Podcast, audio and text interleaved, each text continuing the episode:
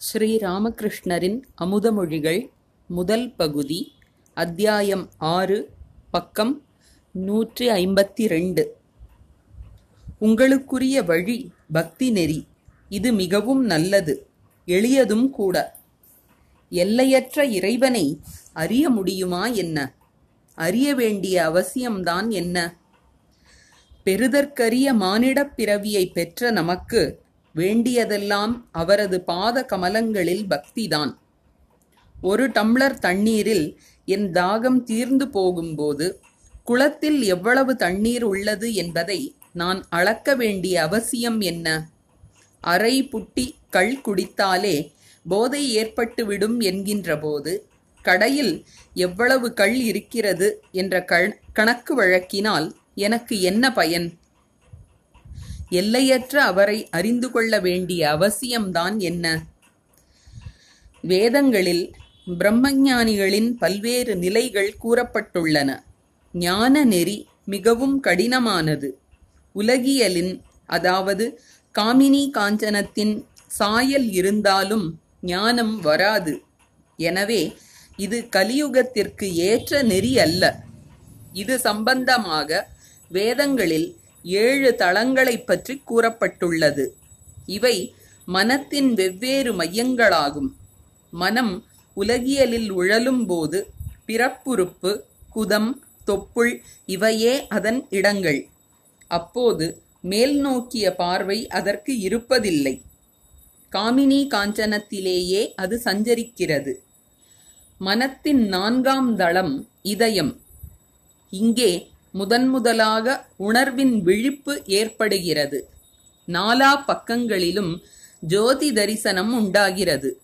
அந்த ஜோதியைக் கண்டு திகைக்கிறான் மனிதன். ஆ இது என்ன? இது என்ன? என்று கூவுகிறான்.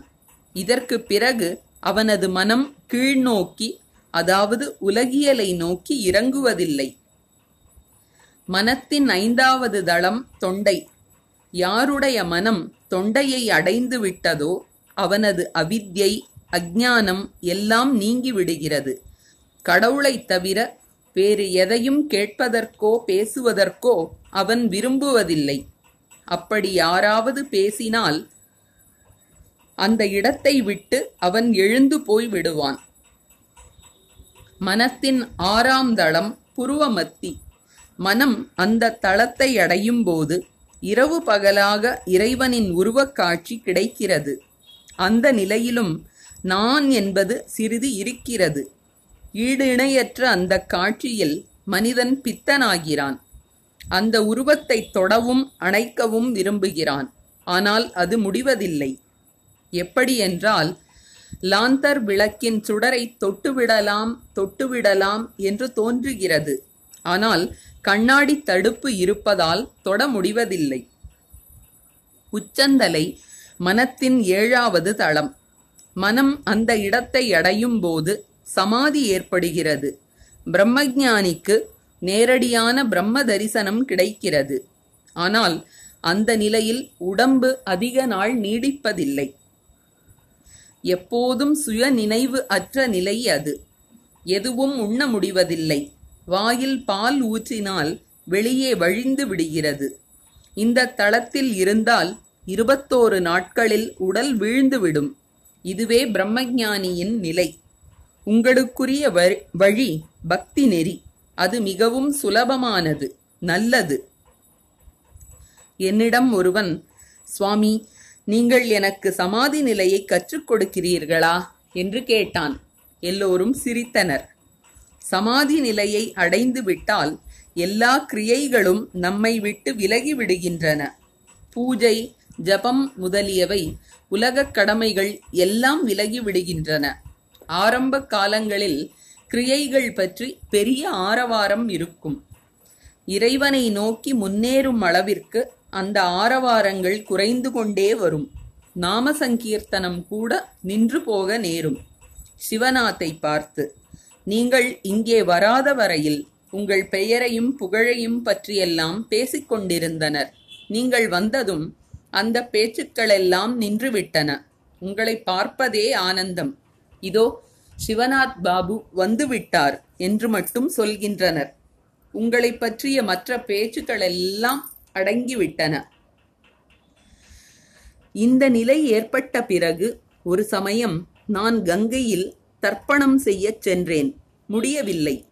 கை விரல் இடுக்குகளின் வழியே நீர் வழிந்து விட்டது. உடனே நான் அழுது கொண்டே ஹலதாரியிடம் அண்ணா என்ன இது? என்று கேட்டேன். அதற்கு அவர் இது கலிதஹஸ்த நிலை என்றார். கைகள் சோர்கின்ற நிலை. இறைக்காட்சிக்கு பிறகு தர்ப்பணம் முதலிய கிரியைகள் விலகிவிடுகின்றன பஜனைகளில் முதலில் எந்தன் நிதாயி மதயானை என்று முழுதாக பாடுத பாடுகிறார்கள்.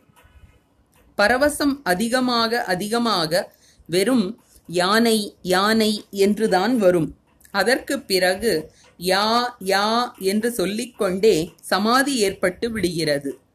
இவ்வளவு நேரம் பாடிக்கொண்டிருந்தவன் அப்போது மௌனமாகி விடுகிறான். விருந்து வேளையில் ஆரம்பத்தில் பெரிய ஆரவாரம் நிலவுகிறது. இலையின் முன் உட்கார்ந்ததும் ஆரவாரம் பெருமளவில் குறைந்து விடுகிறது. பூரி கொண்டு வா பூரி கொண்டு வா என்று சத்தம் மட்டும் கேட்கிறது. பூரியையும் கரியையும் உண்ண ஆரம்பித்ததும் முக்கால் பங்கு சத்தம் குறைந்து விடுகிறது. தயிர் வந்த பிறகோ வெறும் சுப் சுப் சத்தம்தான். சத்தம் இல்லை என்றே சொல்லிவிடலாம். உண்ட பின்போ உறக்கம் அப்போது எல்லாம் அமைதி. ஆகவே முதலில் கிரியைகள் அது இது என்று பெருத்த ஆரவாரம் இருக்கவே செய்யும். இறைநெறியில் முன்னேறுகின்ற அளவிற்கு அவை குறைகின்றன. பிறகு கிரியைகள் விலகிவிடுகின்றன. கடைசியில் சமாதி. மருமகள் கருவுற்றால் மாமியார் அவளது வேலைகளை குறைக்கிறாள். பத்தாம் மாதத்தில் அவள் அநேகமாக எந்த வேலையும் செய்வதில்லை. குழந்தை பிறந்த பின்போ ஒரேயடியாக வேலைகள் விலகிவிடுகின்றன. குழந்தையை கொஞ்சுவது மட்டுமே அவளது வேலை. வீட்டு வேலையை மாமியார் நாத்தனார் எல்லாம் செய்கிறார்கள். சமாதி நிலையை அடைந்த பிறகு அநேகமாக உடல் நிலைப்பதில்லை. ஏதோ சிலரது விஷயத்தில் உலகிற்கு போதிப்பதற்காக உடல் நீடிக்கிறது.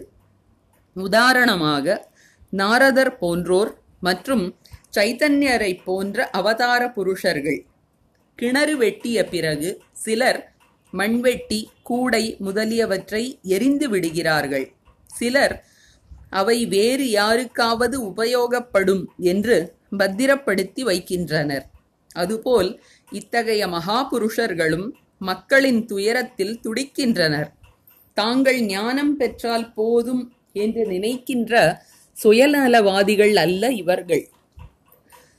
சுயநலவாதிகளின் விஷயம் உங்களுக்கு தெரிந்ததுதானே? இங்கே ஒன்றுக்கு போங்கள் என்றால் போக மாட்டார்கள் அதனால் உங்களுக்கு ஏதாவது நன்மை வந்துவிடும் பாருங்கள். எல்லோரும் சிரித்தனர். ஒரு பைசாவுக்கு இனிப்பு வாங்கி வரச் சொன்னால் கொஞ்சம் நக்கி பார்த்துவிட்டுத்தான் கொண்டு வருவார்கள். அனைவரும் சிரித்தனர். ஆனால் ஞானிகளிலும் ஆற்றல் வேறுபாடு உண்டு. சாதாரண ஞானிகள் மக்களுக்கு போதிக்க பயன்படுகின்றனர் போதிக்க பயப்படுகின்றனர். சிறிய சுள்ளி எப்படியோ நீரில் மிதந்து செல்லும். அதன் மீது ஒரு குருவி உட்கார்ந்தாலும் போதும் மூழ்கிவிடும். நாரதர் போன்றவர்கள் வலுவான மரக்கட்டைகள். அவை தாமும் மிதக்கும். மனிதர்கள் பசுக்கள் ஏன் யானைகளை கூட ஏற்றிச் செல்லவும் செய்யும்? சிவநாத் முதலியோரை பார்த்து போகட்டும் நீங்கள் இறைவனின் ஆற்றல்கள் பற்றி இவ்வளவு வர்ணிப்பது ஏன்? இதனை நான் கேசவரிடமும் கேட்டேன். ஒரு நாள் அவர்கள் அங்கே காளி கோவிலுக்கு வந்திருந்தனர். நீங்கள் எப்படி லெக்சர் செய்கிறீர்கள் என்று கேட்க விரும்புகிறேன் என்று சொன்னேன். கங்கை படித்துறையில் உள்ள மண்டபத்தில் கூட்டம் கூடிற்று. கேசவர் பேசத் தொடங்கினார். மிக நன்றாக பேசினார். எனக்கு பரவசம் ஏற்பட்டது. பேச்சு முடிந்ததும் நான் கேசவரிடம் நீங்கள் இவற்றையெல்லாம் ஏன் இவ்வளவு தூரம் பேசுகிறீர்கள்? எம்பெருமானே நீ எவ்வளவு அழகான மலர்களை படைத்திருக்கிறாய். நீ வானத்தை படைத்திருக்கிறாய். நட்சத்திரங்களை படைத்திருக்கிறாய். கடலை படைத்திருக்கிறாய் என்றெல்லாம் ஏன் சொல்கிறீர்கள்? என்று கேட்டேன். ஆற்றல்களில் விருப்பம் உடையவன்தான் இறைவனின் ஆற்றல்களை வர்ணித்துக் கொண்டிருப்பான். ராதாகாந்தர் கோவிலின் நகைகள் களவு போன போது மதுர்பாபு கோவிலில் சென்று கடவுளே அவமானம் உமது நகைகளையே உம்மால் காப்பாற்றிக் கொள்ள முடியவில்லையே என்று கூறினார். அவரிடம் நான் என்ன அற்ப புத்தி உங்களுக்கு? லக்ஷ்மி தேவியே யாருக்கு பணிப்பெண்ணாக பாத சேவை செய்கிறாளோ அவருக்கு செல்வத்திற்கு என்ன குறைவு? உங்களுக்குத்தான் இந்த நகை நகைகள் ஏதோ பெரிய விஷயம். அவருக்கு இவை வெறும் மண்ணாங்கட்டிகள். சீச்சி இவ்வளவு அற்பமாக பேசுவது உச்சிதமல்ல. எந்த செல்வத்தை நீங்கள் அவருக்கு கொடுத்து விட முடியும் என்றேன். அதனால்தான் சொல்கிறேன் யாரிடம் ஆனந்தம் கிடைக்கிறதோ அவரையே மக்கள் நாடுகிறார்கள். அவருடைய வீடு எங்கே இருக்கிறது? எத்தனை வீடுகள்? எத்தனை தோட்டங்கள்? எவ்வளவு பணம்? எத்தனை வேலைக்காரர்கள்? போன்ற விவரங்களால் இவற்றாலெல்லாம் என்ன பயன்? நரேந்திரனை பார்க்கும்போது நான் எல்லாவற்றையும் மறந்து விடுகிறேன். அவனது வீடு எங்கே உள்ளது? அவனது தந்தை என்ன செய்கிறார்? அவனுக்கு எத்தனை சகோதரர்கள்? இவற்றை மறந்து போய்க்கூட நான் அவனிடம் கேட்டதில்லை. இறைவனின் இன்ப ரசத்தில் மூழ்கிவிடு. அவரது படைப்பு எல்லையற்றது. அவரது மகிமை வரம்பற்றது போன்ற விவரங்களால் நமக்கு என்ன பயன்? கந்தர்வர்களையும் பழிக்கும் இனிய குரலில் குருதேவர் ஆனந்தம் ததும்ப பாட ஆரம்பித்தார்.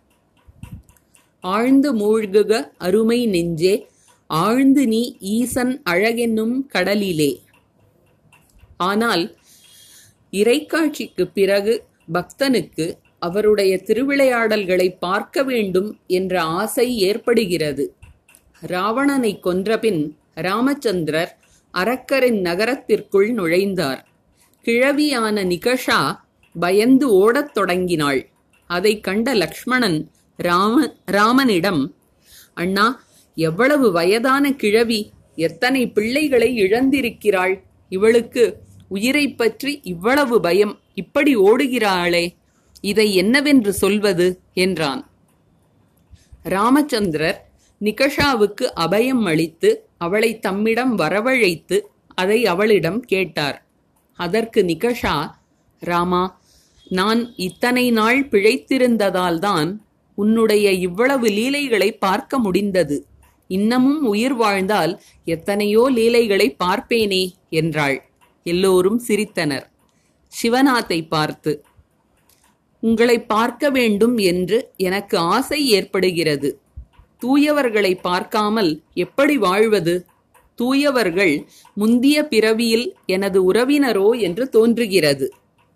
பிரம்மபக்தர் சுவாமி நீங்கள் மறுபிறவியை நம்புகிறீர்களா? ஸ்ரீ ராமகிருஷ்ணர் ஆம் மறுபிறவி உண்டு என்று கேள்விப்பட்டிருக்கிறேன். நமது சிற்றறிவை கொண்டு இறைவனுடைய செயல்களை எப்படி அறிந்து கொள்ள முடியும்? பலர் கூறியிருக்கிறார்கள் எப்படி நம்பாமல் இருப்பது? பீஷ்மர் உடலை விடும் நேரம் அம்பு படுக்கையில் படுத்திருக்கிறார். பாண்டவர்கள் கிருஷ்ணருடன் நின்று கொண்டிருக்கிறார்கள். பீஷ்மரின் கண்களில் கண்ணீர் பெருகுவதை பாண்டவர்கள் பார்க்கின்றனர். அப்போது அர்ஜுனன் கிருஷ்ணனிடம் கிருஷ்ணா இது என்ன விந்தை?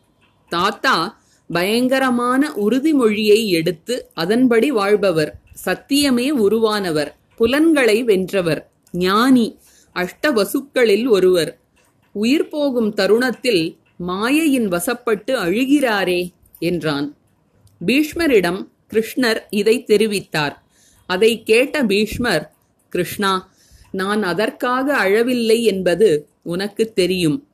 பகவானே பாண்டவர்களுக்கு சாரதியாக இருந்தும் அவர்கள் படுகின்ற துன்பங்களுக்கு முடிவே இல்லாமல் இருக்கிறது.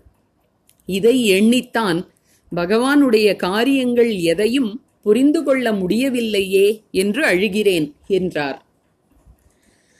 இரவு எட்டரை மணி ஆயிற்று திருவிழா மண்டபத்தில் மாலை வழிபாடு தொடங்கியது. நிலவொளி எங்கும் பரவி இருந்தது தோட்டத்துச் செடி கொடிகள் மரங்கள் எல்லாமே நிலவொளி வெள்ளத்தில் மிதந்து கொண்டிருந்தன. சமாஜ அறையில் பாடல் ஆரம்பமாயிற்று. பகவான் ஸ்ரீ ராமகிருஷ்ணர் பக்தி பெருக்கு மேலிட்டவராக ஆடத் தொடங்கினார். பிரம்ம சமாஜ பக்தர்கள் மத்தளம் முதலிய வாத்தியங்களை வாசித்தபடி அவரை சுற்றிச் சுற்றி ஆடினர். இறைக்காட்சி பெற்றவர்கள் போல் அனைவரும் பரவசத்தில் திளைத்தனர். ஹரிநாமம் மேலும் மேலும் ஓங்கி ஒலிக்கலாயிற்று. கிராமவாசிகளுக்கு பகவானின் திருநாமத்தை கேட்பதற்கான வாய்ப்பு கிடைத்தது. அதற்காக அந்த பூஞ்சோலையின் சொந்தக்காரரான வேணி மாதவருக்கு அவர்கள் மனதிற்குள் நன்றி செலுத்தினர். பாடல்கள் முடிந்ததும் குருதேவர் தரையில் வீழ்ந்து தேவியை வணங்கினார். பாகவதம் பக்தன் பகவான் ஞானியரின் திருவடிகளை வணங்குகிறேன். பக்தர்களின் திருவடிகளை வணங்குகிறேன். உருவக்கடவுளை வழிபடுகின்ற பக்தர்களின் பாத கமலங்களை பாத மலர்களை வணங்குகிறேன் அருவக்கடவுளை வழிபடுகின்ற பக்தர்களின் அடிமலர்களை வணங்குகிறேன். முற்கால பிரம்மஞானியரின் திருவடிகளையும் பிரம்ம சமாஜத்தினரான இக்கால பிரம்மஞானியரின் திருவடிகளையும் வணங்குகிறேன் என்று கூறியபடியே வணங்கி எழுந்தார் குருதேவர். வேணிமாதவர் நல்ல விருந்திற்கு ஏற்பாடு செய்திருந்தார். கூடியிருந்த பக்தர்கள் எல்லோருக்கும் வயிறும் மனமும் நிறைய விருந்தளித்து மகிழ்ந்தார். ஸ்ரீராமகிருஷ்ணர் பக்தர்களோடு ஆனந்தமாக உணவை உட்கொண்டார். புதன் நவம்பர் பதினைந்து ஆயிரத்தி எண்ணூற்று எண்பத்தி இரண்டு குருதேவர் ஷியாம்புகூரில் வித்யாசாகரின் பள்ளிக்கு ஒரு வண்டியில் வந்திருந்தார். மாலை மூன்று மணி இருக்கும். பள்ளியிலிருந்து மாவையும் தம்மோடு வண்டியில் ஏற்றிக்கொண்டார் வண்டியில் ராக்காலும் வேறு ஓரிரு பக்தர்களும் இருந்தனர். வண்டி சித்பூர் சாலை வழியாக மைதானத்தை நோக்கி மெல்லச் சென்று கொண்டிருந்தது.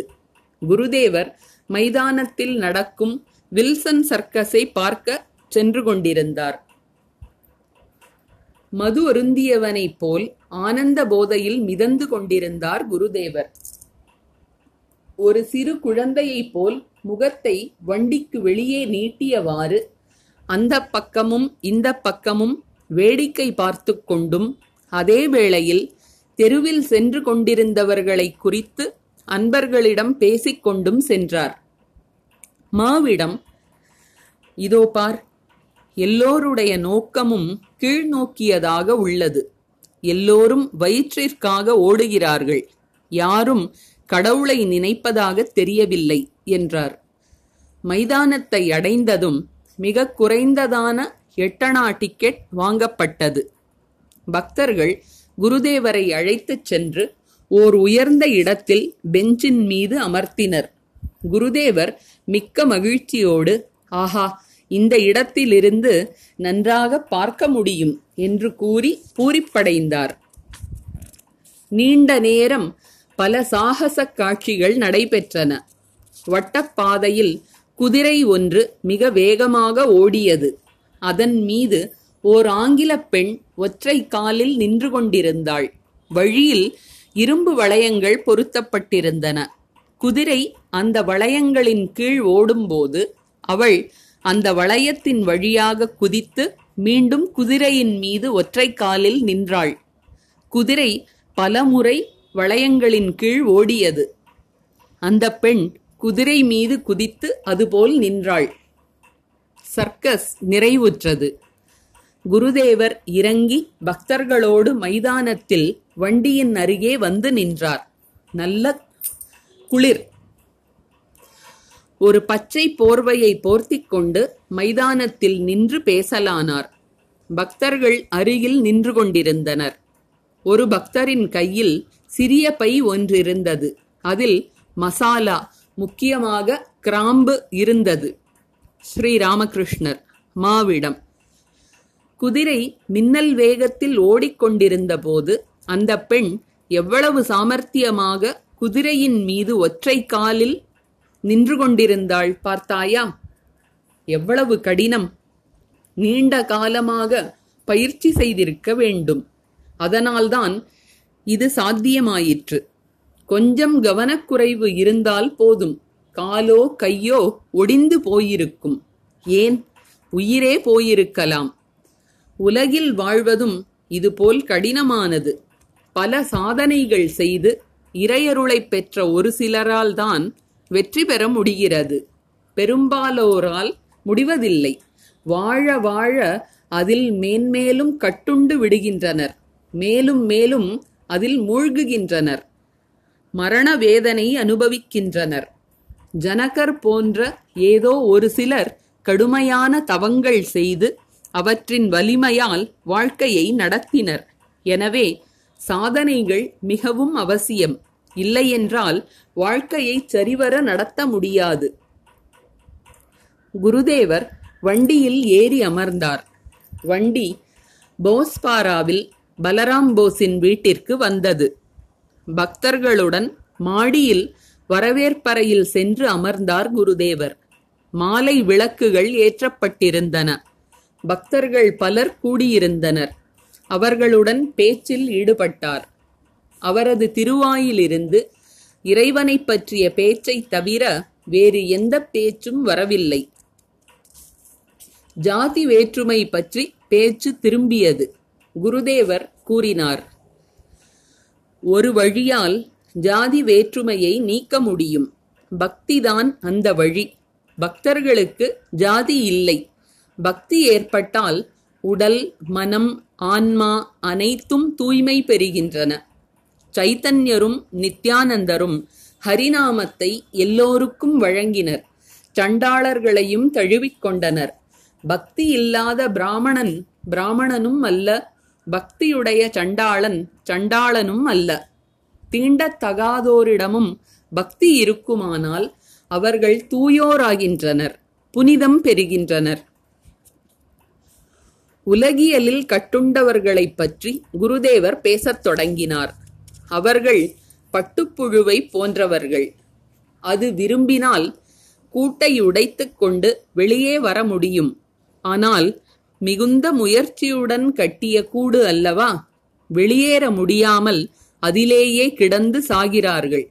இவர்களை வலையில் அகப்பட்ட மீன் என்றும் சொல்லலாம். எந்த வழியாகச் சென்று மாட்டிக்கொண்டதோ அந்த வழியாகவே மீன் தப்பலாம். ஆனால் அது நீரின் சலசல ஒலியில் மகிழ்ந்து மற்ற மீன்களோடு கழித்தபடி எல்லாவற்றையும் மறந்து விடுகிறது தப்புவதற்கான எந்த முயற்சியிலும் ஈடுபடுவதில்லை. மனைவி மக்களின் கொஞ்சல் மொழிகள்தான் நீரின் சலசல ஒலி. உறவினர்களும் நண்பர்களும் தான் வலையில் சிக்கியிருக்கும் மற்ற மீன்கள்.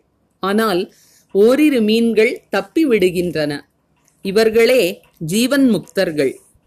குருதேவர் பாடத் தொடங்கினார். மாயையின் சக்தியை மதிப்பிட முடியுமோ? விவேக அறிவையும் அழித்திடும் அன்றோ? குருதேவர் தொடர்ந்து பேசலானார். மனிதனை பருப்புக்கு நிகராகச் சொல்லலாம். திரிகல்லின் இடையில் அகப்பட்டிருக்கிறான். அரைபட்டு விடுவான். ஆனால் மையக்கம்பியின் அருகில் உள்ள பருப்பு மணிகள் அரைபடுவதில்லை. எனவே மையக்கம்பியாகிய கடவுளை தஞ்சம் அடை அவரை கூவி அழை அவருடைய திருநாமத்தைச் சொல். அப்போதுதான் முக்தி. இல்லாவிட்டால் கால வடிவான திரிகல்லில் அரைபட்டுப் போவாய். பிறகு குருதேவர் பாடத் தொடங்கினார். அம்மாவே அன்புமிகும் அம்மாவே என் படகு என் படகு சம்சாரக் கடலினிலே மூழ்கிடுதே என் செய்வேன். அத்தனை நேரமும் அங்கே அமர்ந்திருந்த விஸ்வாஸ் பாபு எழுந்து சென்றார். ஒரு காலத்தில் பெரும் செல்வந்தராக விளங்கியவர் அவர். தீய வழிகளில் சென்றதன் காரணமாக அனைத்தையும் இழந்தார். தற்போது மனைவி மகள் யாரையும் கவனிப்பதில்லை. விஸ்வாசை பற்றிய பேச்சை பலராம் எழுப்பிய போது குருதேவர் கூறினார் அவன் ஓர் அதிர்ஷ்டம் கெட்ட உதவாக்கரை. இல்லறத்தானுக்கு கடமை உள்ளது கடன் உள்ளது. தேவர்களுக்கும் முன்னோர்களுக்கும் ரிஷிகளுக்கும் மட்டுமின்றி குடும்பத்திற்கும் அவன் கடன்பட்டவன். கற்புடைய மனைவியாயிருந்தால் அவளை அவன் காப்பாற்ற வேண்டும். குழந்தைகள் தக்க வயது அடையும் வரை அவர்களையும் காப்பாற்றியே தீர வேண்டும். சாதுக்கள் மட்டுமே சேமித்து வைக்கக்கூடாது. பறவையும் துறவியும் சேர்த்து வைப்பதில்லை.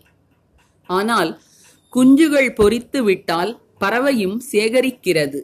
குஞ்சுக்காக தன் அலகில் உணவை கவ்விக்கொண்டு வருகிறது. பலராம் இப்போது விஸ்வாஸ் சாதுக்களோடு இருப்பதை விரும்புகிறான்.